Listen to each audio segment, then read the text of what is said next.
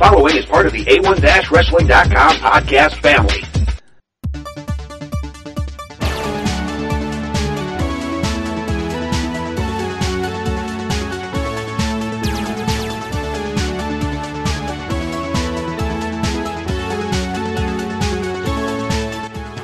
Welcome back, wrestling fans, to Classic Wrestling Memories here at ClassicWrestlingMemories.com, part of the A1-Wrestling.com podcast family. We're here to talk some old school wrestling, some wrestling memories, and really a, a bit of wrestling philosophy. You know, this is the type of content that I believe you're not going to get in very many other wrestling podcasts. Uh, last week we teased it. We talked Babyface 101 and the psychology that goes into being the babyface, the hero, the, the good guy. This week we're dabbling in the dark side. This episode is Heel 101 What Makes the Villain? And of course, that really does have the question right off the bat what makes a heel? You know, the heel is the bad guy, the villain that in wrestling you want to see lose or get beat up. And here, joining me on this conversation, as usual, uh, we have from the asylum in South Kakalaki, Crazy Train Jonathan Bullock. All aboard, ladies and gentlemen uh, yeah, I guess we are going to take a, tar- a walk on the uh, dark side this week. See how that goes. I think uh, last week when we talked about you know the light side worked well, so maybe this will work out too. So the show is Heel 101, which then bodes the question: What makes a heel? You know, the heel, quite simply, is the bad guy, and in wrestling, he's the guy that you want to see lose, or sometimes, in many cases, just you know, flat out get beat up by the good guys. I mean, is that a simple enough explanation? Yeah, I think so. Um, I think that um, just like we discussed last week, the idea of, of a clean cut, you know, just straight up black and white, good versus evil, uh, is not as in vogue as it used to be. But I, I reiterate that if you look back throughout the history of wrestling, doesn't matter the territory, doesn't matter the era, the the biggest money drawing uh, periods in the history of wrestling involved a good guy that the fans were totally behind and a bad guy they wanted to see him beat up. That has never changed. Uh, I think that is, you know, key and essential to what I like about pro wrestling. Uh, I think it's part of why I don't like a lot of the current product because that area is too gray. Um, and like I said, history would bear out that I'm correct. Um, but I also think that heels and what makes a great heel and, and what a heel is, I think even back in the day, um, smart fans don't understand it as much as they think they do. Uh, and maybe we can clear some of that up without me, you know, getting some old timers mad at me for quote unquote smartening people up. But we'll see how it goes as we talk. Yeah, we still don't want to pull the curtain back too far, right? Right. uh, it's like like Dutch Mantell said, the toothpaste is out of the tube. You can't put it back in. So, well, train uh, like I did last week with the four things a babyface never does and four things uh, the babyface always does. I have four here for the heel. So I'll uh, okay. uh, list them out for you if you want to give me your opinion. Number one, a heel never admits the babyface was the better man. At, at, best, they're going to say that there was a fluke or you know, you know, slipped on a banana peel or something to that that effect. Uh, number two, a heel never acknowledges the fan support. I mean, they they may say that the the babyface you know sucks up to the fans and all that, but the fans don't put food on my table. A heel never uh, takes the blame for a situation, whether it's losing the match or things not going his way. It's never his fault. And a heel never tells the complete truth. There's always a warp spin on the fa- on the facts. There's a mountain being built out of the mole- molehill, and uh, so those are four, I think, traits that a heel never does. Now there there are exceptions, of course. You know, the, these these are rules, not not uh, absolutes. But a heel always, number one, a heel always has an underhanded plan in place, even if they start out fighting fair. Number two, a heel always tries to control the match, even not necessarily to win in the way the babyface does. does. Number three, a heel always stalks his prey when he's in control of the match. And number four, a heel will always cheat to win the fair fight. You know, if, if they're in danger of losing, that's when the cheating starts. It's not, not necessarily cheating out of the gate. So those are eight traits, four things a heel would never do, and four things a heel always does. How'd I do? Not bad. Um, I think the, the key factor is the last thing you said. And I think a lot of people, when they start wrestling, They don't understand that, and I know a lot of the fans understand that because I've I've seen it. I've asked guys when they're in training, what makes a heel a heel? Why does a heel start to quote unquote heel using that word as a verb? And they'll give you a thousand answers, like your four things they always do and the four things they never do. And it's quite simply, and quite frankly, the last thing you said.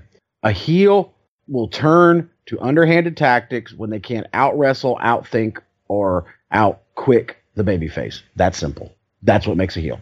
Not very complicated, you know. Goes back to not admitting that the the good guy's the better man, you know. Right. It's it's just all the things you listed are ways that they might, you know, express or or display that that one thing we're talking about. But essentially, that's the key to a heel. A babyface would never, even when he's being outmatched, a babyface puts up the valiant fight like we talked about last week. The mm-hmm. heel doesn't have qualms with that, with with not you know with going underhanded, doing whatever he has to do. Um, I've heard Jim Ross say he, you you need to take the seven deadly sins. You know, all all spiritual or religious beliefs aside, I think we all can agree that the concept of what the seven deadly sins are are a, a pretty decent, you know, moral compass on what's right and what's wrong. Mm-hmm. Agreed. And when you can apply those traits that are described in the seven deadly sins, like you know, greed and uh, pride and things like that, when you can apply those on your bad guys, now you're you're you're you're giving them a reason to, to or, or, or um, you know an explanation as to why they're going to go that extra route and cheat. And now you've got people who have a, a moral sense of right and wrong in their heart, going, I don't don't like that. I want to see him get beat up. Now now you're talking. You got that personal emotional investment that we talk about is so important in wrestling, right there because of that. Many old timers and a lot of promoters and bookers will, you know, say the heel is the most important thing. And I don't necessarily disagree with them, but I will be the first to admit I'm biased. Being a almost career long babyface, I only healed for a very short time at the beginning of my career, and I wasn't very effective, quite frankly, which is probably you know why I was I switched babyface, and it just never seemed right to ever switch me back heel. I discussed it with promoters I worked for and bookers I worked for. It just didn't never seem right. Um, some people we listed those last week are just lifelong baby faces or the bulk of their career. They just they don't have it in them, and people don't want to boo them. Right. And the same can be said for bad guys. There's just some guys that never ever walk on the light side. They're heels their entire career. You know, and we'll discuss some of those later on as we continue this discussion. And some of them, you know, they'll they'll vacillate back and forth between the two. Right, um, right. There, there's a few on on my list that did not make my list simply because they were effective at both. You know, the mm-hmm. the, the, the, three we're going to talk about ha- have that we're each going to talk about really have been heels the vast majority of their career. Right. I mean, uh, don't get me wrong. From a business standpoint, and it, it probably is better to be uh, equally effective at both because you just you're more universally uh, you can be used much more easily by a booker. I mean, I'm sure a booker putting myself in my creative shoes and some of the booking I've done it's much easier if I got a guy I know can go out there and get over as a baby face and get the crowd to love him, or can get over as a heel and get heat, you know, mm-hmm. and get the crowd to hate him. That that's much easier. It's it's it's a Swiss Army knife as opposed to a unitasker, you know. So those guys are nice, but um, it, it's I'll be interested to see as we talk about heels. Like I said once again, I'm not I'm not speaking as much from experience uh, when we discuss this as I was when we talked last week about baby faces. But obviously, I wrestled a lot of good heels, uh, so it isn't like I'm unfamiliar with what they got to do. And I, I, I, you know, the common practice in wrestling, at least historically speaking, was the heel called the match because right. he was usually the veteran and things like that. Unfortunately, oh, when I came up, that was going away, and I had to call a lot of matches. I often got put in, especially later in my career, with guys who were just greener than me. So I had to call the match and dictate the pace which is also I think more comfortable for some guys because I have such an unorthodox gimmick. Um, and it's very comedy based, so I don't know if they're comfortable calling things with a, with a guy like me. So, with that being said, obviously I learned how to call heel spots. You know, I learned how to to tell the guys to do things to me that got them heel heat. So, um, I'm not an expert uh, like I was on baby faces, but I don't think I'm, I'm a bad voice. If, if, you understand what I'm saying. Right, right. You, you know, I, I think you summed it up pretty well that while you may not have been a heel very much, you've worked with them and thus know how to react and flow with heel tactics that were used against you. Right, right. I, I guess you you kind of were seeing what I was going with the with the seven deadly sins. I mean, Mhm. like I said, all all spiritual or religious beliefs aside, don't you think that's a pretty good moral compass for what what universally is considered? That's just not a nice thing to do. Right. absolutely. And I think as you it, it, kind of keep that listeners in the back of your mind, wrestling fans, as we talk about this and we talk about specific inc- incidences and exper- you know um, examples from these different heels we're going to discuss. I think you'll be able to, go, oh, that's pride or that's sloth or whatever, and then it kind of, you know, you, you know, you kind of can visualize a little bit better. You know, you talk about guys that you, you could rely on. You know, quick, very famous story that I remember reading in uh, I, I forget whose whose book it was, but it was in the late 1970s, Uh-huh. and it was a young Sergeant Slaughter coming in to work for uh, Vince Senior. You know, for uh, Mhm. Vin- Vincent J. McMahon, Vince McMahon's father. And if I'm remembering the story right, his opponent, Sarge's opponent, uh, couldn't make it or canceled or, or something to that effect. And Vince Senior was like, I- I'm, "I'm sorry, I don't have an opponent for you. You know, you know, I don't think you can wrestle tonight." And Sarge just said, "Give me a microphone." And he went out there and did the classic Sergeant Slaughter: "You maggots, you you slime, you scum." The heel uh, promo, his yeah. heel promo, right?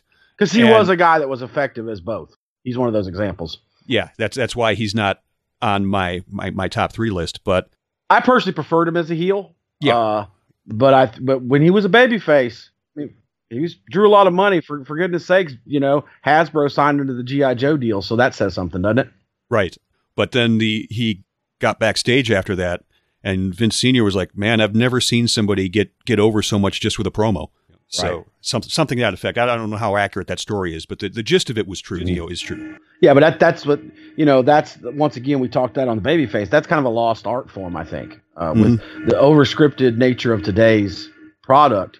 Guys had to be able to talk people into the building, or at least get you interested enough to come see the match. Well, if you're a babyface, you're trying to get them to come see you kick the, the heel's butt. If Mhm. you're a heel, your job is to piss them off so bad that they're willing to get out of their house, drive down to a building, and pay money to see you get your butt kicked Right. just on that hope. So think about that. That's a, a kind of a an impressive feat if you're effective at it. Right. And I have heard from several people who worked in the business, and you've told me this too, Train. A lot of the workers actually prefer being healed because it's easier. Yeah, yeah. I mean, like I said, you did usually you dictate the match. You you know you call the match. Generally speaking, like I said, these are no these are not absolutes. These are these are rules that have, there are exceptions. Um, and it's it's quite frankly it's I love an example that Stone Cold Steve Austin used on why he preferred healing over baby facing. Though we talked last week, he was one of the most effective and best baby faces of all time. Hmm. Uh, he was a darn good heel before he, you know, he turned babyface there at the end of his run. He was a heel the whole time up till then, and was a very Right. good one. Yes. Uh, but you know, as a heel, things happen. Wrestlers were not perfect. We we'll trip on the way to the ring, and we'll make mistakes. And when you're a heel, if you know how to work it right, you'll get even more heat off of it because you you, you got egg on your face. Whereas a baby face, they can't do that. You know, they have to be the paragon all the time. I was fortunate because of my gimmick. To, I could get a little egg on my face and play it off, and the crowd would laugh, and I'd still get over as a baby face. But a lot of baby faces don't have that luxury, and a heel always has that back door. So even in their, so if you think about it, even in their ability to do what they do, they have a back door that baby faces don't. So that's a unique way to look at it. I, I think there is a, a huge misconception about what a heel is. I hear that all the time. Um, what are your thoughts on someone like, say, Brock Lesnar being a heel? Is he a heel to you, Seth? I think they try to make him a heel in the way that he's a bully. Mhm. He, you know, he's he's bigger, he's stronger than everybody. He, you know, he'll he'll uh, push people around. But Brock Lesnar is a legitimate badass, and in wrestling, Okay. if the crowd perceives you as a legitimate badass, then the respect and the cheers will will come in time. Because here's the Mhm. big thing: we we said before, a heel cheats to win the fair fight. When's the last time you've seen Brock Lesnar cheat? Exactly my point. I- am glad yeah, you I brought can't that think up of and one. not me. I, that's my the misconception. I two examples. I'll another examples I'll use a lot. Um, Chief Wahoo McDaniel, uh, big, strong, tough guy, right? Um, a lot of people say, well, he was he was he was a tweener or a heel. No, he was a baby face, dude. I watched the end of his career here in the Mid Atlantic territory. He was a baby face. I mean, when he wanted to heel, he was a good heel. But he's he's he's another great example of a guy that I think people think just because you're big and you're strong and you're tough, oh, you're a heel. No, you're not. Uh, Bill Goldberg. What has anything Bill Goldberg done heelish ever? Well, they try. He tried to make him heel in, in WCW. And that, that I think that's why it failed because he just did His heart not look like a heel. But once again, the way you described Brock Lesnar could be applied to both Wahoo McDaniel and Bill Goldberg. Big, strong, legitimate, badass guys who were tough and didn't take no crap from nobody. But why are they all universally kind of seen as baby faces and Brock isn't? That's what drives me absolutely insane with some of the some of the newer school fans. Is like, what has he done that makes me want to hate him? He's a big, tough guy who comes out and says he's going to kick people's butts, and then he comes out and he does it, and he never cheats when he does. That merits my my cheers and praise, not my hatred and, villainy. Just saying. I think the only thing, at least that I can think of offhand, that could have been considered heelish that Brock did was he he would do the thing where he'd tease getting into the ring and then walk away, Is that gamesmanship or is that healing? or you know, Now, now, don't grant it. They have made him a heel. Yes. Remember in his first run when he pushed Zach Zach Gowen down the stairs in his wheelchair? That's heelish. right? That's being a bully. And and I just don't see how a lot of the people and once again I think it goes to the problems with current wrestling as opposed to these guys we're going to talk about from the past is that the business as a whole has forgotten what a heel is. Mhm. If you think Brock Lesnar is a heel, whoa, wrestling state's in a much worse posi- place than I thought it was because there's nothing he does. And as we discuss and give examples, I think I want people to have that in the back of their minds too, and go, "Does this apply to Brock Lesnar or any other?" There's a lot of other guys I can name too, but he's you know, obviously the biggest star in the business right now, and I think a lot of fans perceive him as a heel, and he's not. I don't care. The only thing heelish about Brock Lesnar is that Paul Heyman is his manager. Right. But yet, you notice who you, you could make the argument that the current feud they're doing now with Samoa Joe, you could argue that Joe's the one that's a heel because he choked He, out he Paul is. Heyman. He is. He's the heel, and, and Brock's the babyface. And I don't think a lot of fans have gotten that yet, and that's sad. One other thing I wanted to mention about heels, and this is a, a non wrestling example, but it's it's one that's kind of universally used, is Mhm. how how good is the hero without his villains? Yeah. Exactly. What what's Superman without Lex Luthor? What's Batman without the Joker? which has always been my take on when when I when I heard from the old timers what I brought up earlier. Well, the heel's the most important. If you don't have good heels, you're gonna have a terrible territory or terrible promotion. My comeback as a babyface was well, it it's two way street. Um, because of what you said, it's true. It's probably easier to find a good handful of heels and then find some baby faces to throw them in there against. But I think as time has changed and wrestling has, you know, kayfabe has been broken and those gray areas have come out, it, it is tougher to be a baby face and it is tougher to be a true heel in today's day and age. The things that heels used to do to generate heat in our politically correct society, you just can't do anymore. And that bothers me. That fantastic Ernie Ladd promo. It's very Oh, politically gosh, incorrect. yes. Would never make the air today. If you if you haven't seen it, just uh, folks, just search uh, on YouTube for Ernie Ladd is awesome. And like I said, I mean, it is it is very Without- politically without incorrect. Yeah, without going into any detail, he calls the aforementioned uh, Wahoo McDaniel a drunk Indian, and it gets worse from there. Okay, so yeah, it, it's very racially charged, and, and I guess the reason that bothers me is this: is that if wrestling is is known now by fans to be nothing but pure entertainment, why can we watch a movie or a television show and see the bad guys on those say awful, despicable things and do awful, despicable acts that are not politically correct? Because the writers and producers of those shows and movies want to get you to understand that this is the bad guy you're supposed to hate him. But we can't do that in pro wrestling. Why? I do not understand that, and it drives me nuts. I have no answer for that.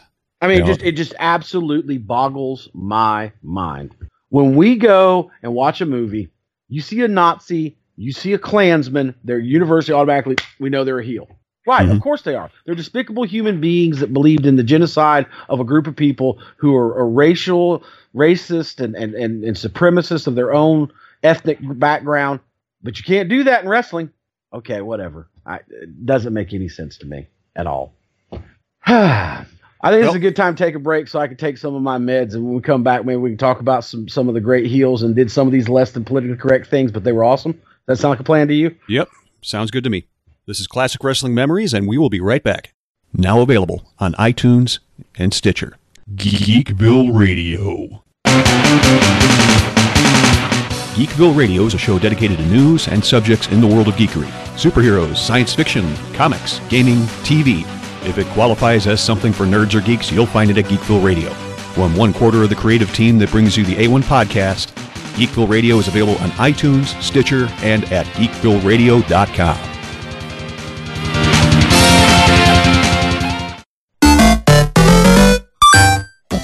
for a gaming-oriented podcast, then look no further than You Just Got Fragged. Join host Jared Aubrey and his panel of enthusiasts as they talk the news and video games, achievements, and of course, the gripe of the week. That's all at youjustgotfragged.com, part of the A1-Wrestling.com podcast family. All right, we're back talking Heel 101, ladies and gentlemen.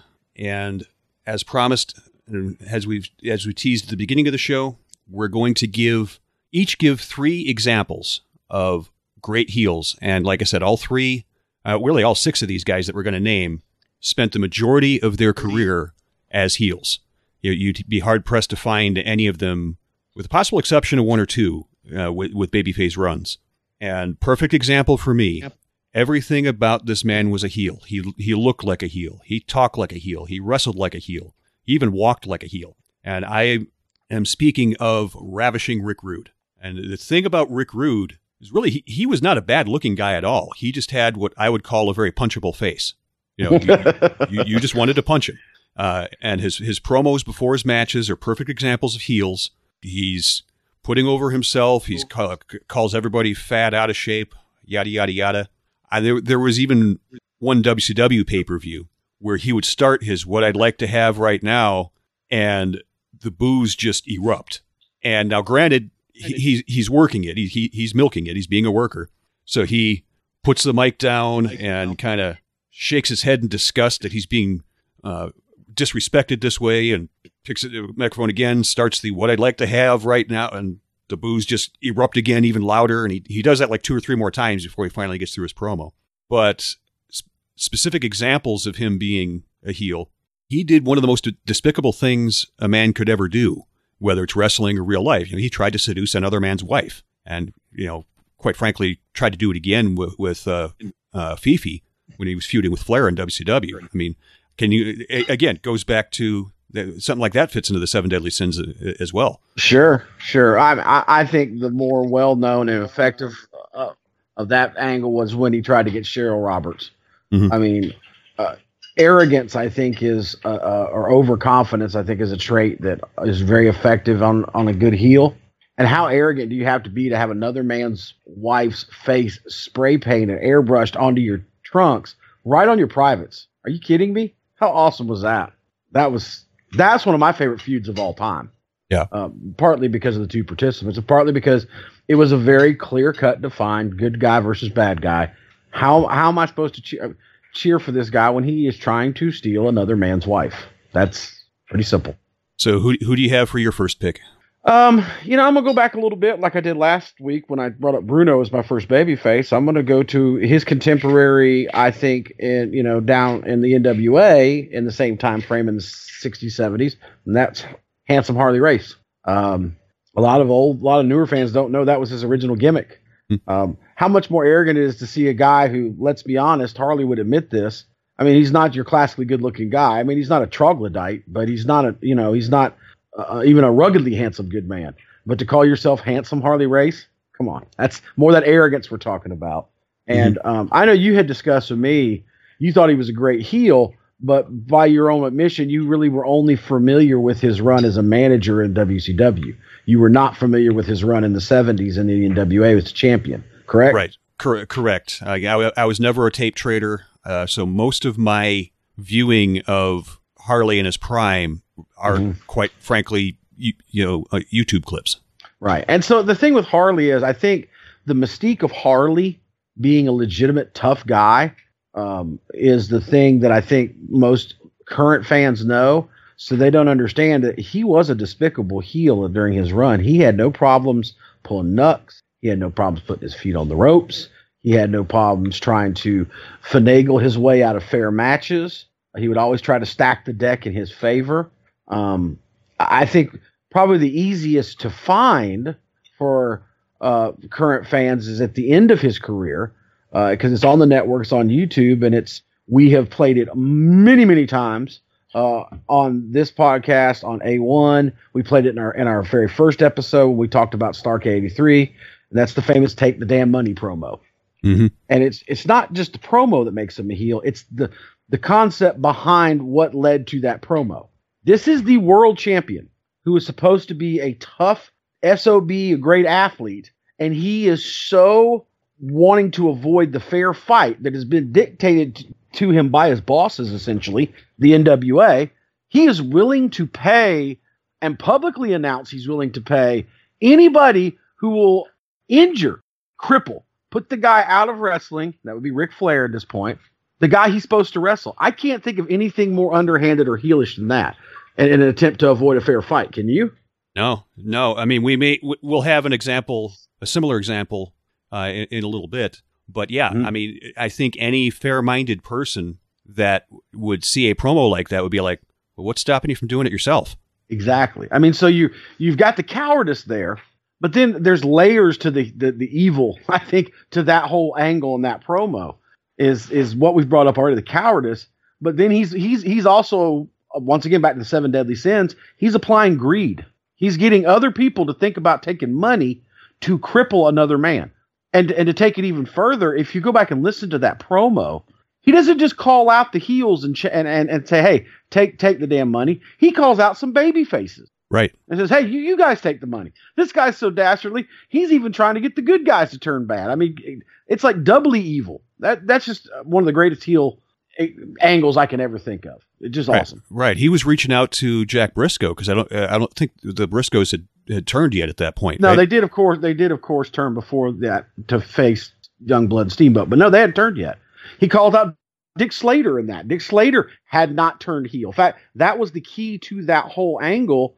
Was it led to Dick Slater and Bob Orton Jr., Randy Orton's father, turning heel and jumping Ric Flair. So his impassioned speech got two baby faces to give in to greed, that seven deadly sins, and they become heels out of it too. There you go. All right. Well, my next pick is a man who are well, he was trained to wrestle, obviously, because you, uh, but he was more of a talker. Uh, arguably the greatest manager of all time. You say he wrestled like a manager and managed like a wrestler, and that is the one and only Bobby the Brain Heenan. There is no argument. He is the greatest manager of all time. The other great managers will tell you he's the great, but I digress. But um, so many great promos. Uh, I, I I'm, I'm hard pressed to single out uh, one of them just because they're, they're so great. And here's the thing about Bobby Heenan. You know, he and Gorilla had that amazing chemistry. Sure. And they were so entertaining together. You know, my monitor's kicking in and out. I'm going to start kicking you in and out here in a minute. Well, yeah, but, calling all the fans at Ham and Eggers and and, and Mhm. wow, right, know, or or the Bushwhackers. They got a combined IQ of about three. right? Uh, you know, so it's like, yeah, Bobby was funny, and yeah, he had some zingers. But I've said this before: when it came to that go home promo, when he finally had to sell those tickets, he would cut that venom spewing promo that you know that reminds you that you hate. In the end, you hate this man, Uh, and that's the best summary I can give of, of Bobby Heenan. Is yeah, he could be entertaining, but when he wanted you to hate him, he made you hate him. I think um, one example of that because popped in my mind when you brought that up was you remember it was the go home promo for WrestleMania three. So we all know the setup. Mhm. He's now got Andre to turn heel in his camp, and they're going to face Hogan. He did a promo, and I can't I can't remember the exact words, but I'm, I'm sure it's on the network. He starts talking about when you join the Heenan family, you're on the way up, and when you're not, you're on the way down. Do you remember that Mhm. promo? Yeah, and I think he said something similar to Andre a few years later when when Andre turned on turned on him, Right. and uh, he he he it was it was almost like a bookend promo. Yeah, but I mean that that I think is a prime example of what you're talking that go home promo you're talking about. You know, so you can't think of any one specific thing because his his whole career was nothing but a bunch of Yeah, heelish tactics. Yeah. Uh, uh, here, here here's one, and, and uh, we'll we'll touch on this again a little bit later. WrestleMania eight, uh, and Bobby Okay. was Bobby was doing commentary at the time, but he had the alliance with Ric Flair, and Randy Savage beats Ric Flair for the WWE World Title, and Bobby Heenan leaves his position at the announce desk to go back to talk to Flair and Mr. Perfect. And here he is blatantly claiming that the shoulder, the shoulder was up and the referee was, was uh, stupid and dumb and didn't catch it, even though it's blatantly on camera that the shoulders were down. You know, so he's lying to cover up his own lies, basically. It's, it's one of those cases of the pathological liar will come up with bigger lies to cover up when his previous lies are, fig- are, are figured out. You know, does that make sense? Oh yeah, it's like you said, putting his own spin on things. You said that in your list of four things that a heel always does. Mhm. And like I said, that is one of the ways you can be an effective heel. That why do you cheat? Because you can't beat them fair and square. And lying and cheating are essentially the same thing, are they not? Yeah, agreed. Because if you're a good enough liar that you start distorting people's minds and uh, opinions on things, well, you do that well enough. That's like cult leader status level of creepiness. Yeah, I was going to say we can we can we can probably bring up a lot of, of real world examples of what we're talking about.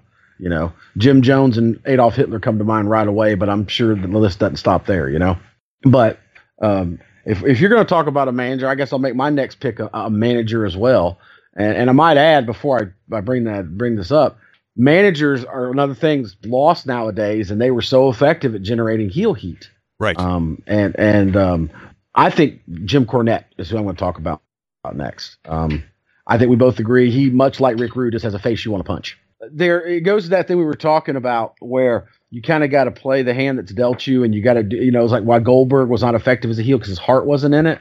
I think some of the most effective heels are guys that just naturally outside of the wrestling business are not likable people, uh, unless. Uh, and I'm not saying that they're they're crotchety guys. It's just they're everybody's met that person that kind of rubs them the wrong way when they first meet them. And if they take the time to get to know them, they'll find out they're okay. But the problem is, how many people really want to take that time when the person is so offsetting to begin with? Correct? right. Uh, at wrestling, I think as a whole, uh, especially even when it's good, Uh, wrestling is a very first impressions type Right. environment. Well, I think Jim Cornette is a prime example of that. Uh, he's very opinionated, and I'm talking as as a manager on screen and behind scenes. Of course, his now that his career's over, his you know his shoot interviews where he spews forth his venom is kind of legendary. I think now on the internet. Um, but for his actual wrestling career, uh, he just was one of those guys that, as Jim Ross put it, you're easy to dislike, and that's not a bad thing in wrestling.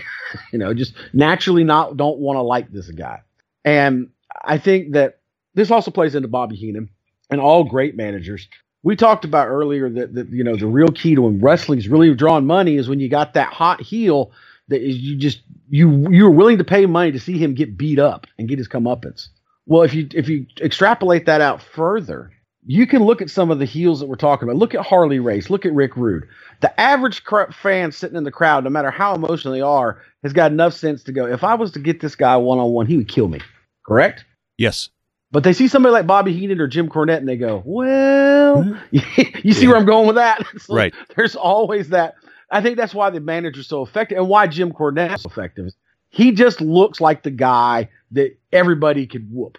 You know, Right. it looks like you know your your your your nine year old niece could kick this guy's butt. He's just zero athleticism whatsoever. You know, and then Yeah. he's out there running his mouth, and of course we know that he's running his mouth to, and he's not even doing the dirty work. It, it, it's- it's his stable or his team or whoever he's managing. And Cornette was brilliant at that. He'd Right. always put the Midnight Express up in front of him after running his mouth. Exactly. That, that that's what I was going to say. Is a good heel manager will have that vibe of he's he's the small uh, little wimp who's got the big scary dude as his best friend, so he can say whatever Mhm. he wants, and the big scary dude will step in front. Right. Yep. And this guy's, I mean, not even hiding the fact he's using his mother's money to buy these guys off to protect them. Mhm. Whether it be Big Bubba Rogers or the Midnight Express, or later on the Heavenly Bodies in, in Smoky Mountain. But I think one of the best examples of, of, of that kind of, you know, just cowardice we're talking about uh, would be the initial start of the legendary Rock and Roll Express versus Midnight Express feud here in the Mid Atlantic territory in the 80s. Uh, of course, they had run this this feud already and done many of the same spots and, and, and things in Bill Watts Mid South, but this was a whole different audience seeing it here in, in, in Mid Atlantic because they had to deal with, with Turner. So now they're on TBS, and, and, and so a nationwide audience is seeing it for the first time. And um, I sent you a clip, and it's on it's on YouTube, um, where Cornette comes out on Worldwide Wrestling and David Crockett's uh, interviewing him, and he basically cuts a promo on the Rock and Roll Express and tells them straight up, "We're going to lie. We're going to cheat. We're going to jump you from behind. You better watch your back." They're they're the only thing preventing us from being the world champions. And my mama told me when something stands in your way, you get it out of the way. So Ricky, Robert, watch out. Well, then they go to the ring, and it's a Rock and Roll Express match against two job guys. And what do you think happens after the bell rings and the Rock and Roll Express wins? Do you have to be a rocket scientist to figure out what happens next? Nope. No. Here comes Midnight Express, Bobby and Dennis in street clothes, no shirts on, but you know, regular pants. And they once again, fair fight, they they take the guy who's had a little bit of a beating, who was Robert Gibson, dump him to the floor, and they single out Ricky Morton three on one. It, that's that's kind of heelish, don't you think? But three guys Mhm. on one guy, and Right. then they proceed to beat up Ricky while Robert's still trying to get up, and they the rock the Midnight Express hold Ricky up and drop him throat first onto Cornette's tennis racket. That's all heelish enough, right? Three on one, you jump guys from behind after they've had a match, so they're tired, all Yeah, that stuff. You're not even be- beating him up face to face three on one. You got to you got to No. gang up and attack from behind. Right. What really takes this to the next level of heelishness and goes to those seven deadly sins we're talking about is the next few weeks as Ricky's selling the fact he can't talk due to him being dropped throat first on the edge of the tennis racket. Is Cornette running his mouth even more and making it sound like he personally one on one beat up Ricky Morton? How how much more heelish is that? That's that arrogance line, put that spin on it, like you said, when everybody can watch the film and see he didn't do anything but hold the tennis racket. Dennis and Bobby did all, all, all the all the heavy lifting, so to speak. So Mhm. I think that's a great example of what of of heel 101 right there, don't you? Absolutely. So who you got next? Yeah, my my last pick here, and I got some honorable mentions that I I think are some of the names people might be expecting us to say, but my last pick for Heel 101, another guy, everything about him screams heel. Everybody outside of him and, and his closest friends are peons. And I'm talking about especially in his WWF run as the Million Dollar Man, Ted DiBiase. I know you know the story train. I don't know how many of our listeners do, but uh, Ted DiBiase got the Million Dollar Man gimmick because it was the gimmick that if Vince McMahon himself had ever pursued a career as a full time in ring performer, he would have given that gimmick to himself. That that's what he Right. would have run with, and because it's more than just uh, the the the rich factor. Ted DiBiase, uh, obviously, he was that stereotypical rich snob who talked down to everybody, and that was one of Vince's ideologies about it. Is he Vince McMahon is smart enough to know that people do not like to think they're being talked down to. Yep. Now, it, Ar- arrogance. Yeah. Exactly. Yeah. Uh, now, there's a commentary that could be made on the current product about that, but you know, we, we try to refrain from talking about modern stuff. This is too cla- once again. This is classic wrestling memories. Yeah. Not But this you is know, done for those of us that enjoy when wrestling was good, not what it is today. But how often did you see Ted DiBiase talk down to people? I mean, I mean, the guy who was out doing his dirty work uh, every hour of every day. Virgil always talked down to Virgil. Uh, Which I think also plays into something you didn't bring up about him being a great heel is that here's a guy who's obviously a gifted athlete, a big guy. We've seen him, you know, whether he cheated or not, up to the point he cheated, he was ob- it was very obvious he was a great athlete. What kind of guy like that needs to hire muscle like Vi- Virgil in the first place? Yeah, that, that that's a good point. And my gosh, Ted DiBiase takes the best backdrop I've ever seen in my life.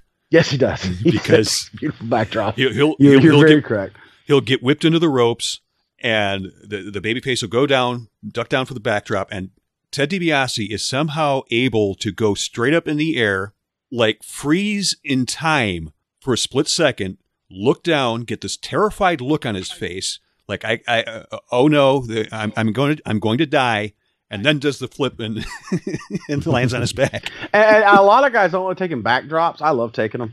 Uh, I've always felt that if you want to be a good heel of that ilk, taking a backdrop ought to be something you better learn how to do because uh, some other great heels we're going to list here. If you notice, they all took backdrops a lot. You know, it was it's, it's a big high spot. You know, simple move where you're bumping yourself and you can protect yourself. That oh crap, this we're, we're getting what we paid for. Where this bad guy's getting his butt whooped. DiBiase. I just brought up Bobby Eaton. Used to take a beautiful backdrop. You know, you see what I'm saying? It's just a lot of guys that were um, that's just a great move to take if you're if you're if you're going to be an effective heel, in my opinion. I, I call them all the time my matches, and unfortunately, some guys don't like taping them. So anyway, Going back to Rick Rude, I remember. Yeah, Rick took a good backdrop. yeah, I, I I remember him getting in Sting's face and Sting rallying up. I think this was at Spring Stampede, I want to say, uh, which Mhm. was a, a WCW pay per view that I, I I attended, and Sting fired up and gave him the backdrop while Rick was still in his robe. So Rick Mhm. went up and the and the robe like flaps and he's he's like kicking his legs and you know hmm Exactly. The whole visuals is all there.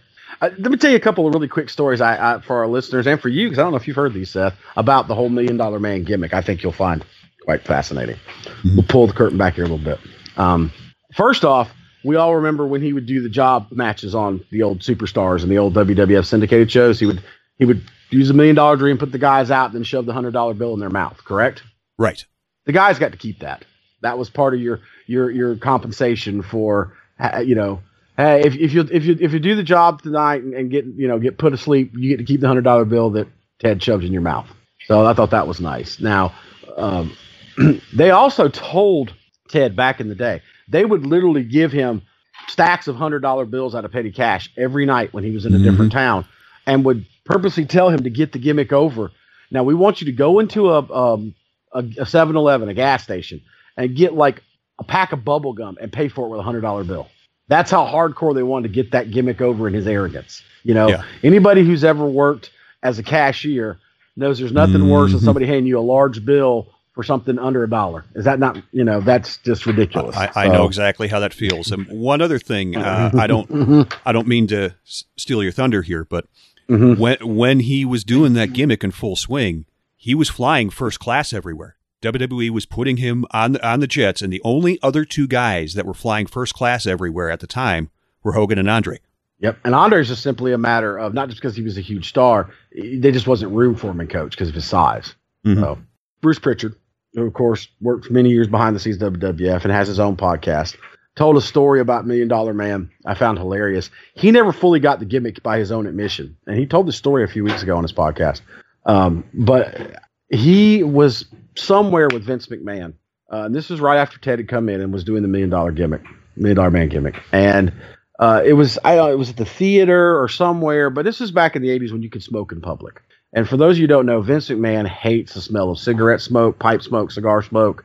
It just he can't stand it. it I mean, uh, when any of the guys, Stu Crow staff do smoke, they don't let Vince know they do it, and they do it outside, away from the building. Just is what it is. Yeah, I have heard those stories.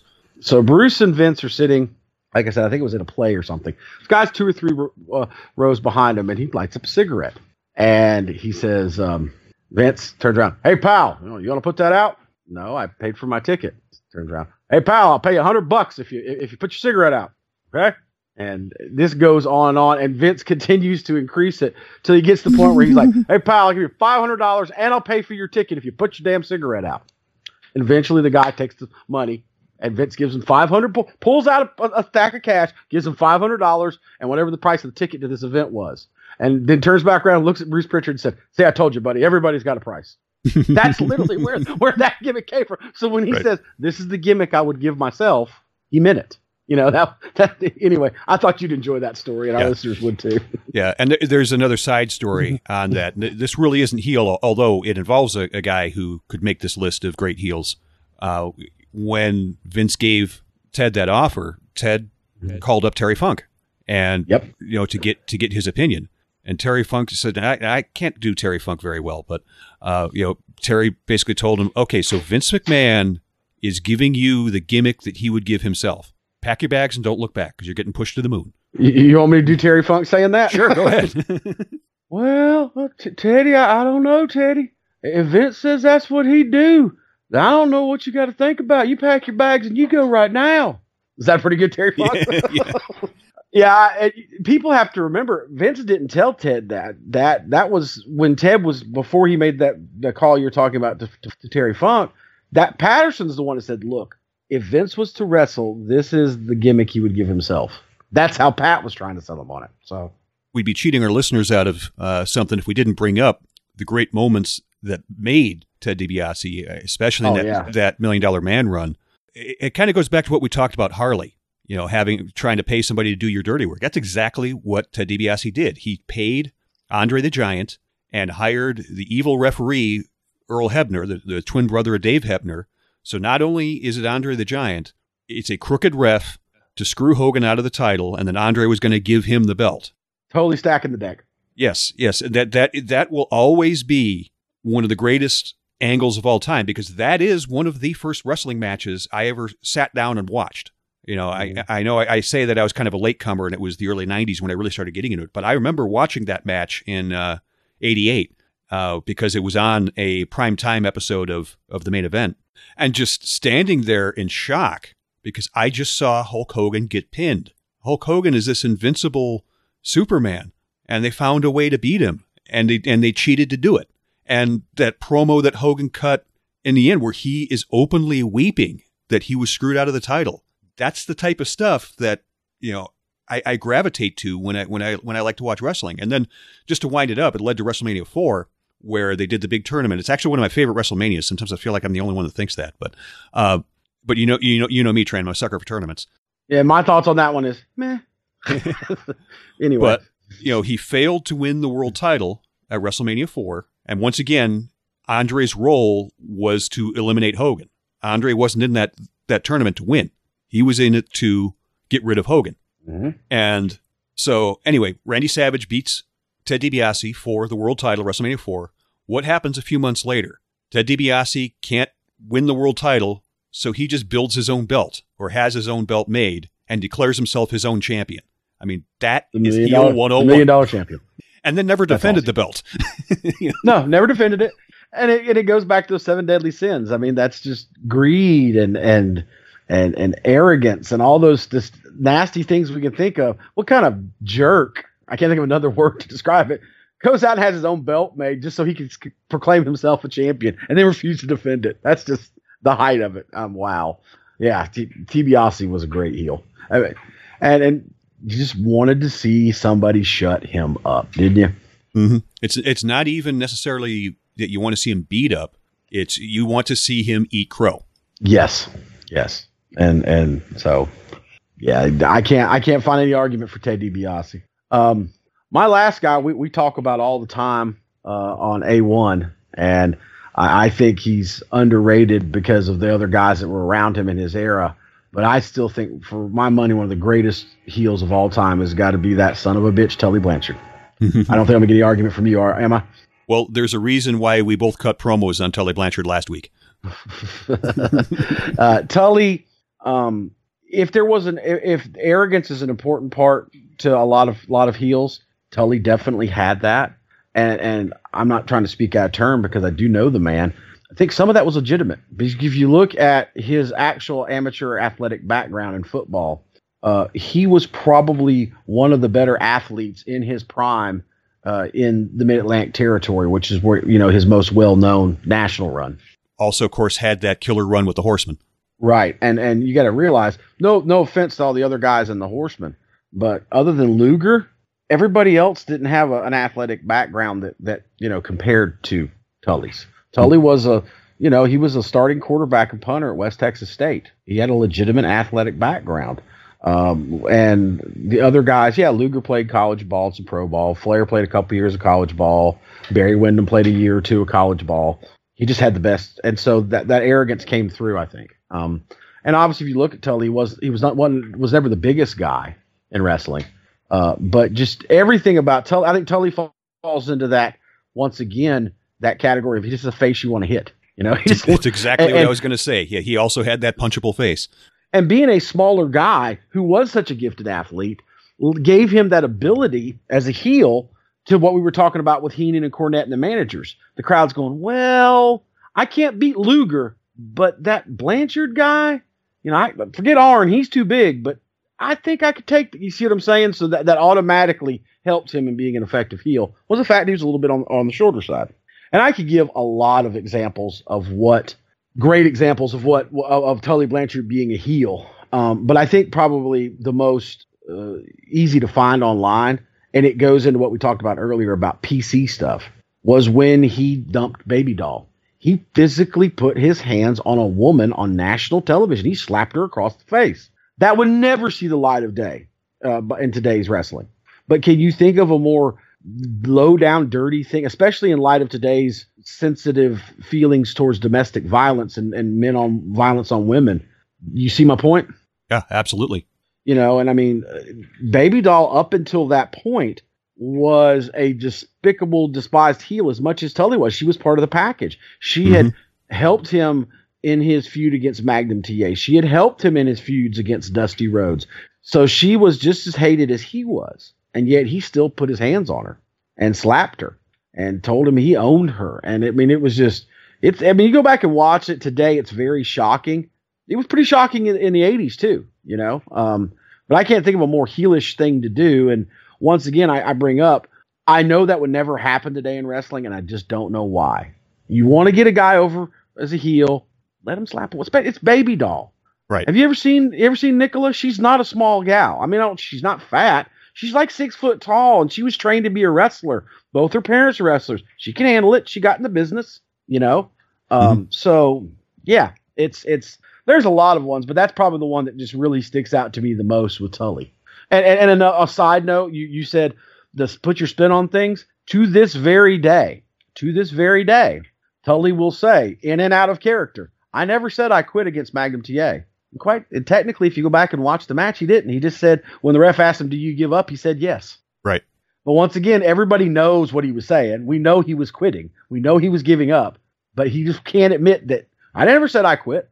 Just great, great example, I think, uh, of a heel. Um, just about anything you watch Tully Blanchard, you're going to see great heel work. Run, uh, you know, willing to take the fight when it was when it was to his advantage, but when the no, yeah, yeah. He's the prime example what I was talking about. That a heel heals. What makes a heel is simply one thing: they will cheat or take the shortcut when they can't out wrestle or outsmart the other guy. And Tully Blanchard, he does that in every match, every Right. promo. That was Right. him. He would be the perfect example of a guy, and I, I'm sure it's probably happened in a tag match, but it, it Mhm. even if it didn't, it would fit him perfectly. Say he's say he's tagging with the other horsemen against Dusty and some of the other uh, baby faces, and he would tag in when Dusty when Dusty's down. You know, and he'd, he'd stomp Dusty, and put maybe put him. In, but if Dusty started to fire up, as soon as Dusty got to his feet, he'd tag back out. Oh, he did it all the time when they were wrestling the Road Warriors. Him and Arn. That he did that. You talking about? He did that spot all the time. I've seen that spot a million times. I see him do it against the Rock and Roll Express. I mean, you, you name it. Any of those top babyface teams in the Mid Atlantic Crockett territory in the '80s, they they they worked at some point against you know Arn and Tully or or Tully and you know Flair. One of- one of- any combination of the Horsemen. And Mhm. Tully was always that guy. He was the one. He'd, he'd want the tag in when they were down, and he'd keep it up, and then they make a little comeback, and he'd quickly run over to his corner and make make a tag. He didn't have nothing to do with it. So uh, yeah, uh, I love Tully as as a person, but he was a great heel. I mean, I told him when I met him the first time, you are a you are a one half of the major reason I became wanted to become a professional wrestler. You and Magnum, and and I said I hated you. I wanted him to beat you up so bad, and he was he just was beaming. Said thank you that I did my job. yeah, I think you you had told me uh, before because we, we've had the long running gag that when something goes wrong on the a1-wrestling.com show, we find some way to blame that son of a bitch Tully Blanchard, and I think Mhm. he'd take that as a compliment. Oh, he would. He would. And, and it's so weird knowing that he's now a minister and does all that work, you know, with the prison population and everything. To think that this guy, but I mean, it is. It, it, it's he's. Don't get me wrong. He's not the same miserable person that he was back then outside of wrestling because I didn't know him back then, but I've heard the stories. You know, Yeah. obviously, uh, the guy I know is still though is a little bit crotchety, and he's he, he's still tell you his opinion. I mean, he's there's still there's still it's it's not an easy person to get to like at first, I guess, is what I'm saying. Even now. So, Mhm. you know, it, it is what it is. There's still a little bit of that arrogance there. Tully's Tully and, and Tully knows Tully's Tully, so that's fine.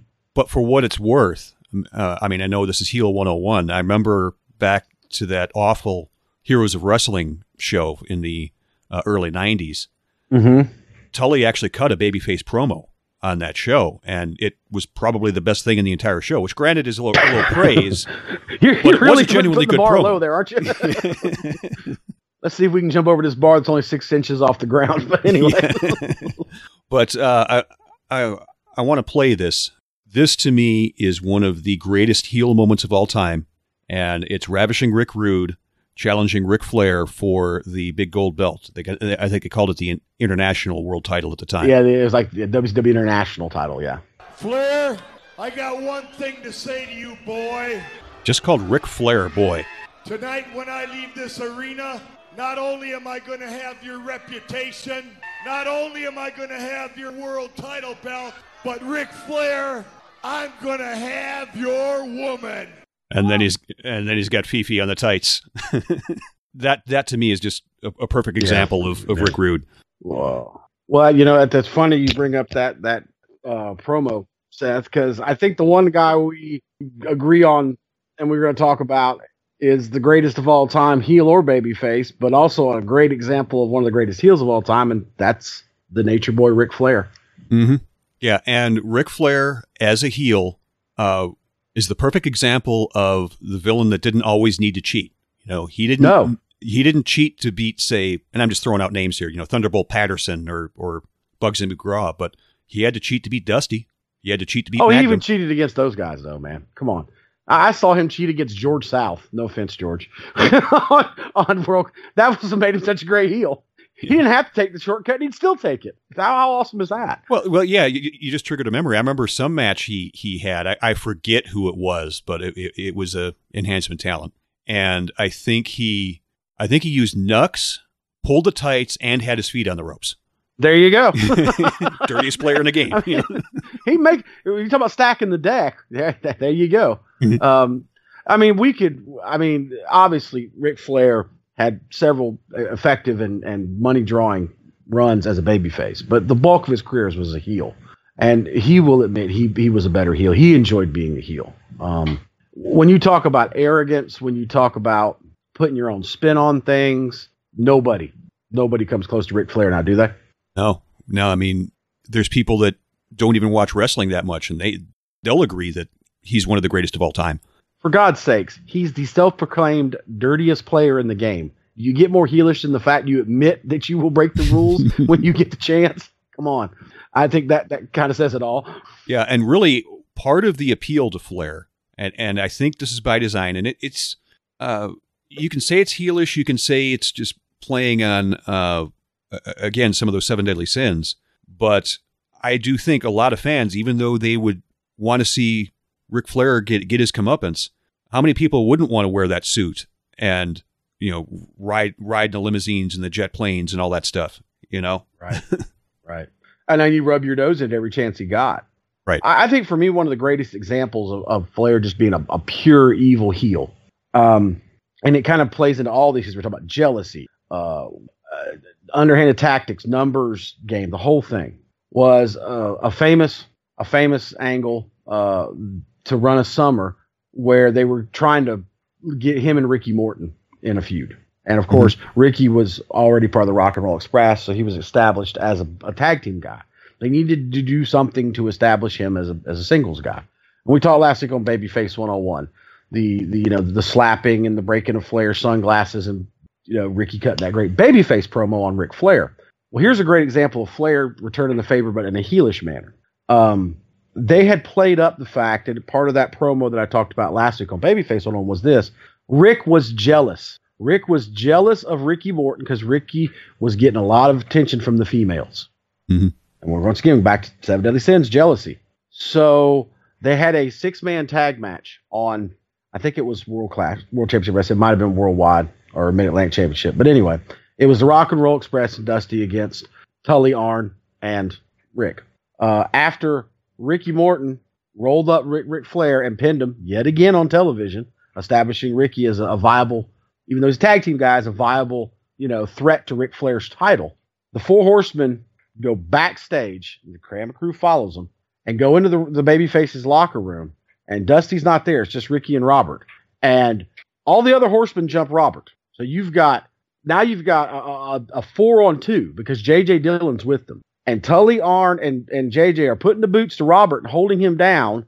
And Rick jumps Ricky from behind and rubs his face in the concrete. And it's very graphic. There's blood.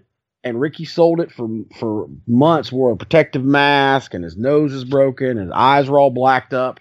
And then Flair comes out and cuts promos about, let's see if the girls like him now. Look at his face now, girls. he had done a similar promo, uh, similar angle in the '70s with Ricky Steamboat. But those are examples. This one was even worse, I think, than the Steamboat one because he he had friends to help him because he even he even had friends to help him stop Ricky Morton's. You know, it wasn't even a fair fight. You understand what I'm saying? It was 4 Mhm. on two, and to make sure that the guy eventually Dusty and Sam Houston and Magnum and a few of the baby faces come out and run him off, but the damage had been done by that point. But to cut to, to attack a guy, not to beat him, not not to put him out of wrestling, just to mess his face up because he's getting too many of the girls, and now the girls aren't like him because he's quote unquote ugly and scarred up. Is is there anything more heelish you can think of than that? You'd be hard pressed. Yeah, I mean, I think that's the epitome of jealousy, don't you? Mhm. You got any good examples you you personally remember of Ric Flair being a great heel like that? Absolutely. Uh, let me see if I can cue this up here. WrestleMania 8. Yeah, this was the moment that kind of flipped a light switch for me on Ric Flair. I brought up this promo before. Uh, Randy Savage had just beaten him for the world title and you know defended Elizabeth's honor and all that. And Was this the match where they got in a little bit of trouble because they got a little juice even though they weren't supposed to? Yes, and because Ric Flair cut the promo backstage, um, and his face was had had had the dried blood on it, and he he Yeah, said, that's I, I think him and Randy agreed to that, even though and they didn't get permission. But oh well.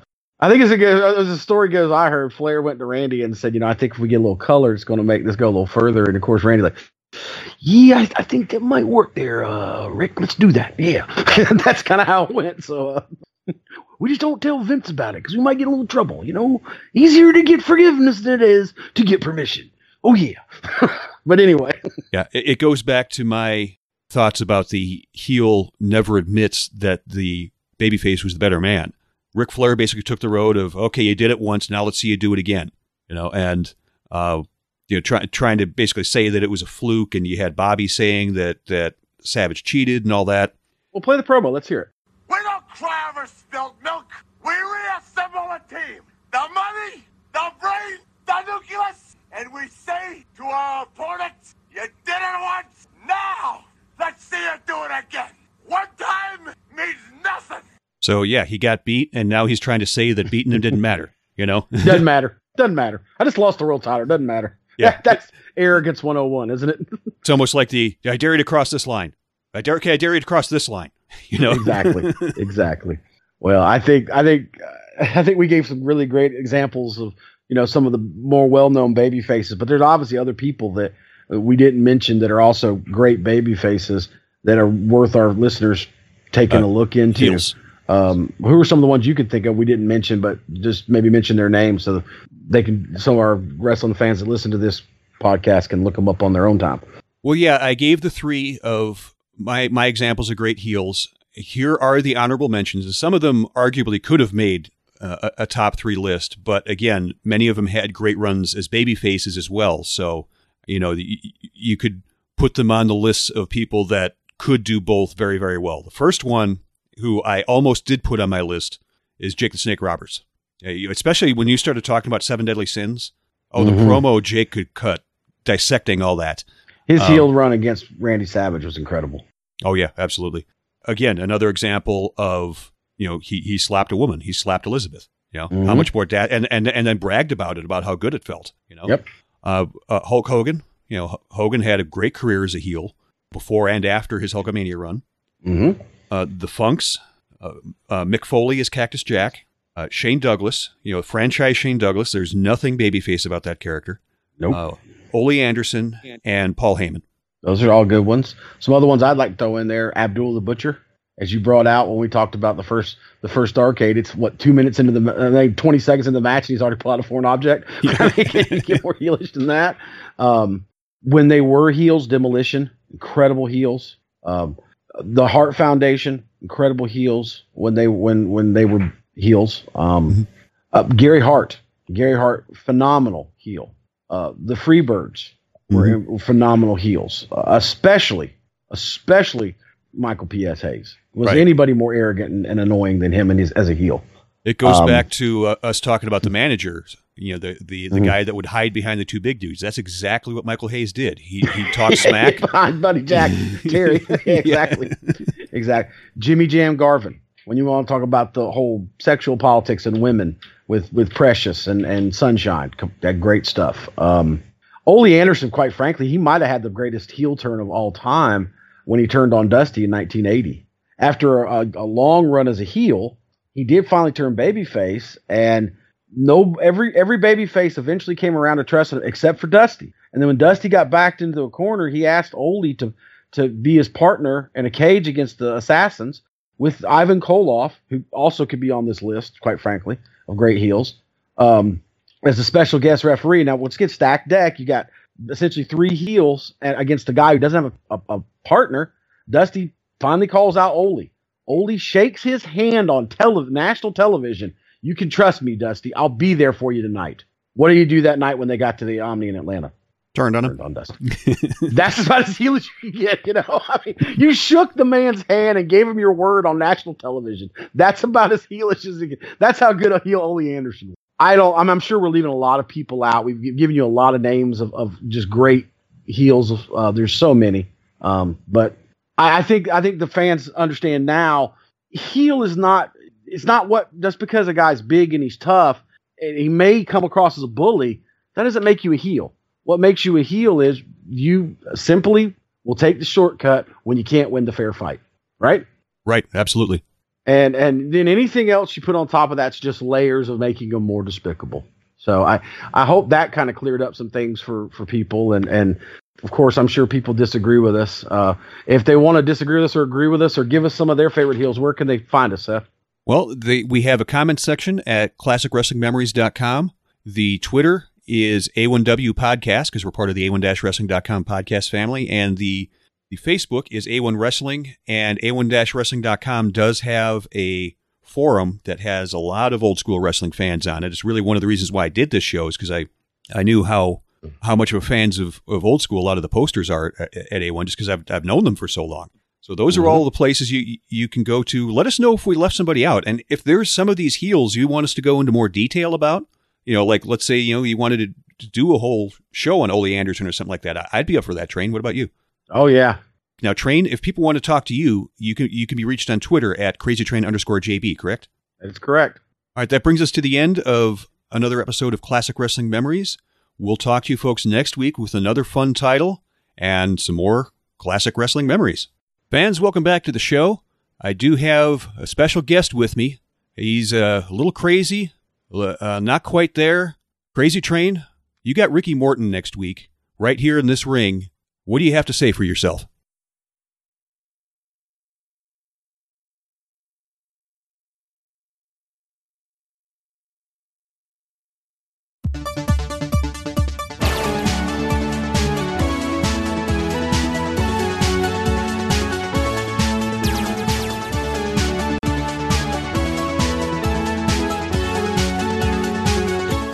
Classic Wrestling Memories is part of the A1-Wrestling.com podcast family and can be found on iTunes, Stitcher, and at ClassicWrestlingMemories.com and at A1-Wrestling.com.